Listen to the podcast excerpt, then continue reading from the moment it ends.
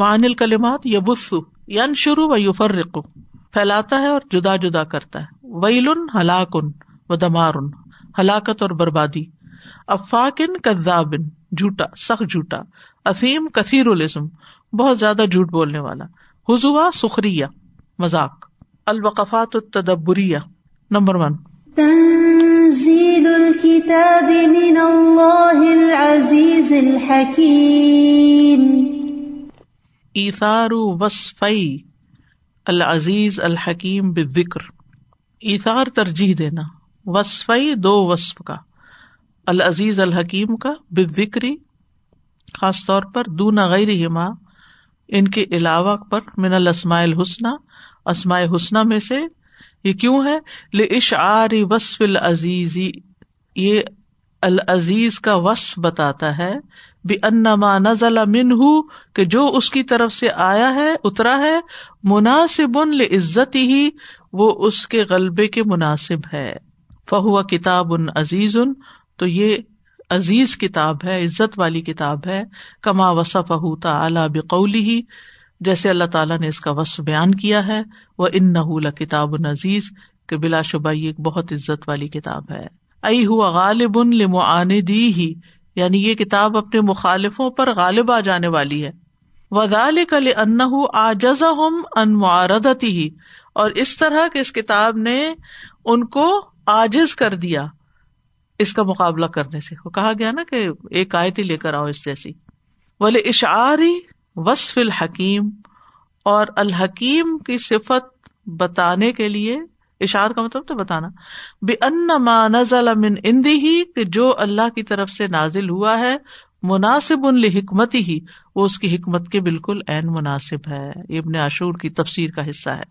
السؤال لِمَا ذُکِرَ اسماء العزیز الحکیم، اللہ کے دو اسماء العزیز الحکیم کیوں ذکر کیے گئے ہیں؟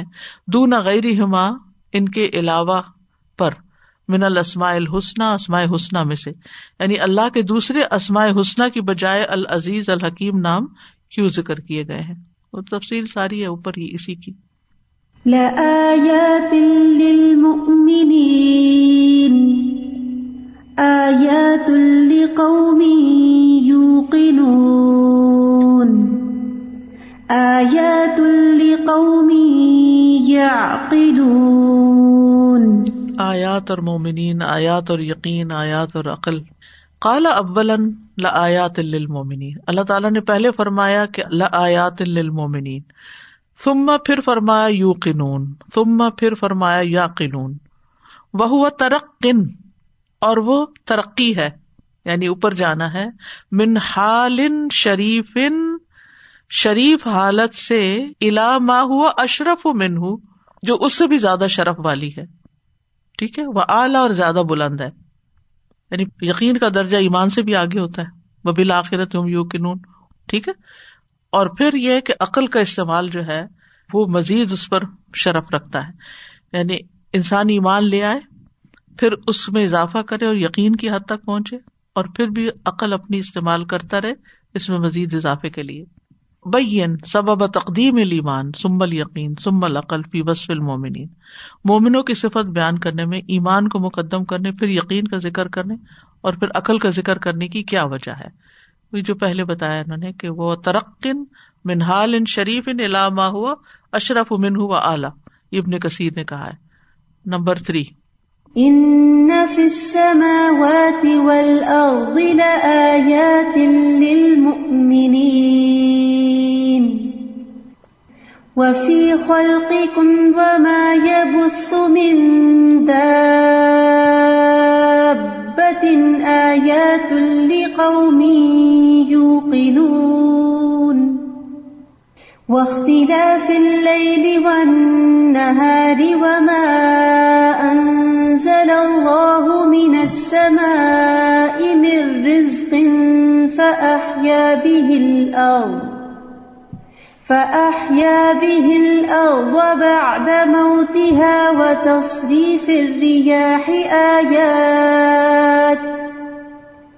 وتصريف الرياح آيات لقوم يعقلون.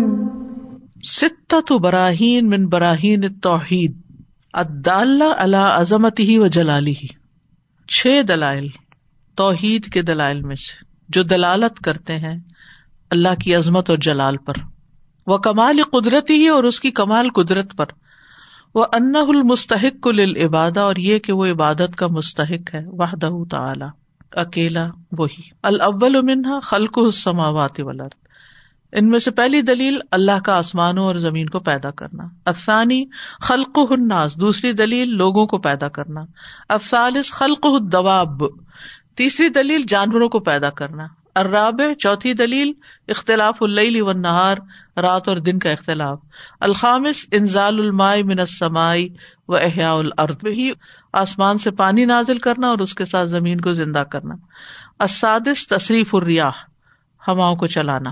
السؤال ذکر اللہ فی هذه الآیات ستۃ براہین دالۃ علی عظمتہ و جلالہ فما ہی، ذکر کیا اللہ تعالیٰ نے ان آیات میں 6 دلائل کا جو دلیل ہیں اس کی عظمت اور جلال پر، وہ کیا ہے جو اوپر مینشن کیے گئے ہیں۔ نمبر 4 وما انزل اللہ من السماء من رزق فأحیا به الارض بعد موتها وتصریف الریاح آیات۔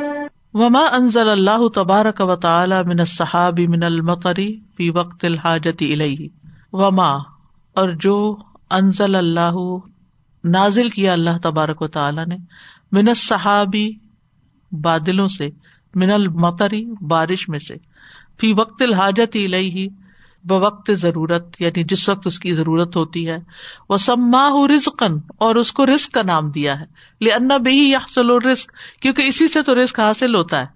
السؤال لماذا سمى اللہ المطر رزقا، اللہ نے بارش کو رزق کیوں کہا ہے؟ کیونکہ اس سے رزق حاصل ہوتا ہے۔ نمبر 5 ویل لکل افاک اثیم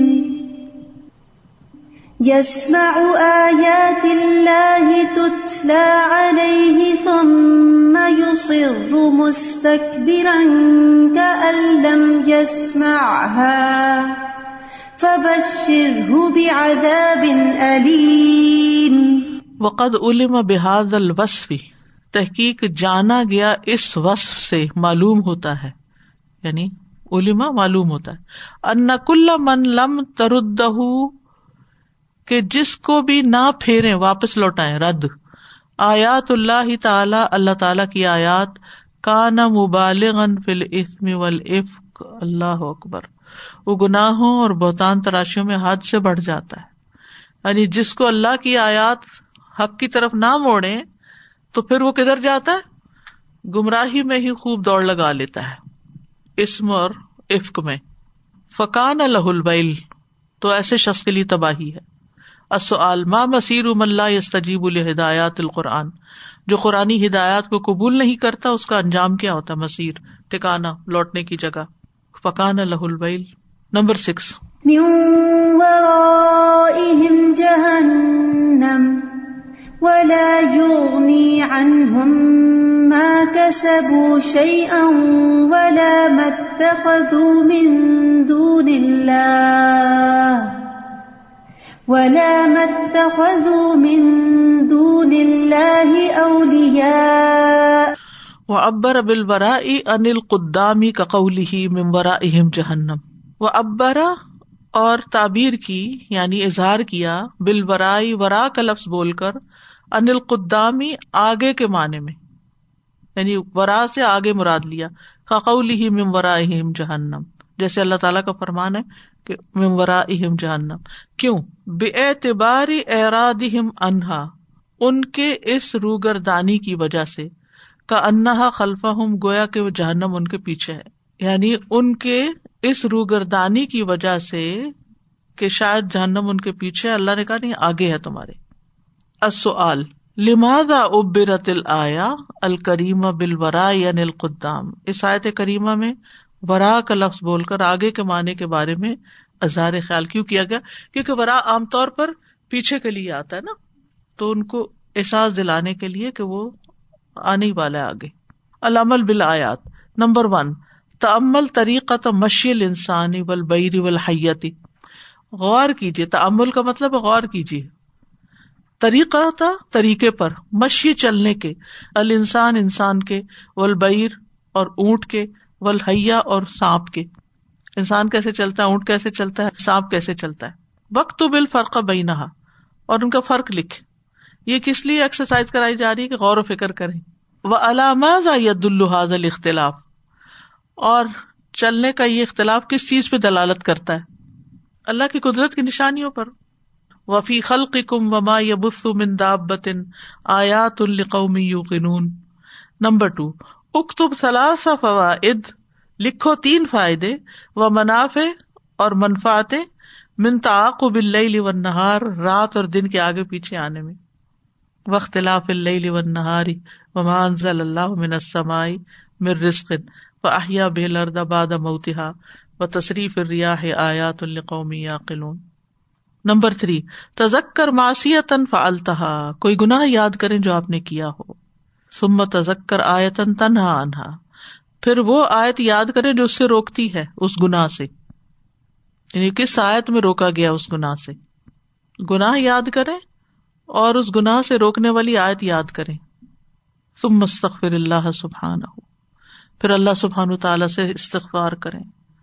ویل لکل افاک اثیم یسمع آیات اللہ تتلی علیہ ثم یصر مستکبرا کأن لم یسمعھا فبشرہ بعذاب علیم. التوجیہات. نمبر 1، اذا جاءک العلم من اللہ ومن رسولہ صلی اللہ علیہ وسلم فحسبک بہ ولا تتبع اہواء الرجال. جب آپ کے پاس اللہ اور اس کے رسول کی طرف سے علم آ جائے تو وہی کافی ہے، اور آپ لوگوں کی خواہشات کی پیروی نہ کریں. ولا تتبع اہواء الرجال، پھر یہ نہ دیکھیں اور کون کیا کہتا ہے. بس بات وہیں ختم ہو گئی. تلک آیات اللہ نتلوہا علیک بالحق فبأی حدیث بعد اللہ وآیاتہ یؤمنون. فبأی حدیث بعد اللہ، یعنی اللہ اور رسول کی بات چھوڑ کے پھر اور کون اتنا امپورٹنٹ ہے جس کی باتیں ماننی ہیں. باقی تو پھر لوگوں کی خواہشات ہی رہ جاتی ہیں نا، لوگ اپنے طریقے پہ چلانا چاہتے ہیں. یہ بات بہت گہری ہے، یہ ہمارے سے بہت ریلیٹ کرتی ہے، ہمارے معاشرے کے طریقے سے. ہمارا لباس پہننا ہو، یا ہمارا کھانا پینا، یا ہماری اور جو بھی طور طریقے ہیں زندگی کے، اس میں ہم یہ تھوڑی دیکھتے ہیں قرآن و سنت کیا کہتا ہے. ہم یہ دیکھتے ہیں کہ ٹرینڈ کیا ہے، آج کل کیا چل رہا ہے، لوگ کیا پسند کرتے ہیں. ہم بعض اوقات اپنی پسند کے مطابق بھی نہیں جیتے. اللہ کی پسند تو اللہ کی پسند ہے، ہم اپنی پسند بھی نہیں دیکھتے، ہم یہ دیکھتے ہیں لوگوں کی پسند کیا ہے. فبأي حدیث بعدہ یؤمنون، وہ کس کی پسند کو دیکھ رہے ہیں اس کے بعد. نمبر 2، ایاک ان تستہزئ بشیء لہ صلۃ بالدین فإن اثم ذلک عظیم. اس بات سے بچیں، ایاک بچو، ان تستہزئ کہ آپ مذاق اڑاؤ، بشیء کسی چیز کا، لہو صلۃ بالدین جس کا دین سے کوئی تعلق ہو. دین سے تعلق والی کسی بھی چیز کا، چاہے وہ کوئی جگہ ہے، کوئی انسان ہے، کوئی وقت ہے، کوئی علم ہے، اس کا مذاق نہیں اڑاؤ. فإن إثم ذلک عظیم، کیونکہ اس کا گناہ بہت بڑا ہے اور پھر اس کی سزا بھی بہت بڑی ہے. لیکن جو مذاق اڑاتے ہیں ان کو کون پڑھائے یہ اور کون سمجھائے یہ کہ یہ نہ کرنے کا کام ہے. اللہ ہم سب کو محفوظ رکھے. وَإِذَا عَلِمَ مِنْ آیَاتِنَا شَيْئًا اتَّخَذَهَا هُزُوًا أُولَٰئِكَ لَهُمْ عَذَابٌ مُّهِينٌ. وآخر دعوانا ان الحمد للہ رب العالمین. سبحانک اللہم وبحمدک، اشہد ان لا الہ الا انت، استغفرک واتوب الیک. السلام علیکم ورحمۃ اللہ وبرکاتہ.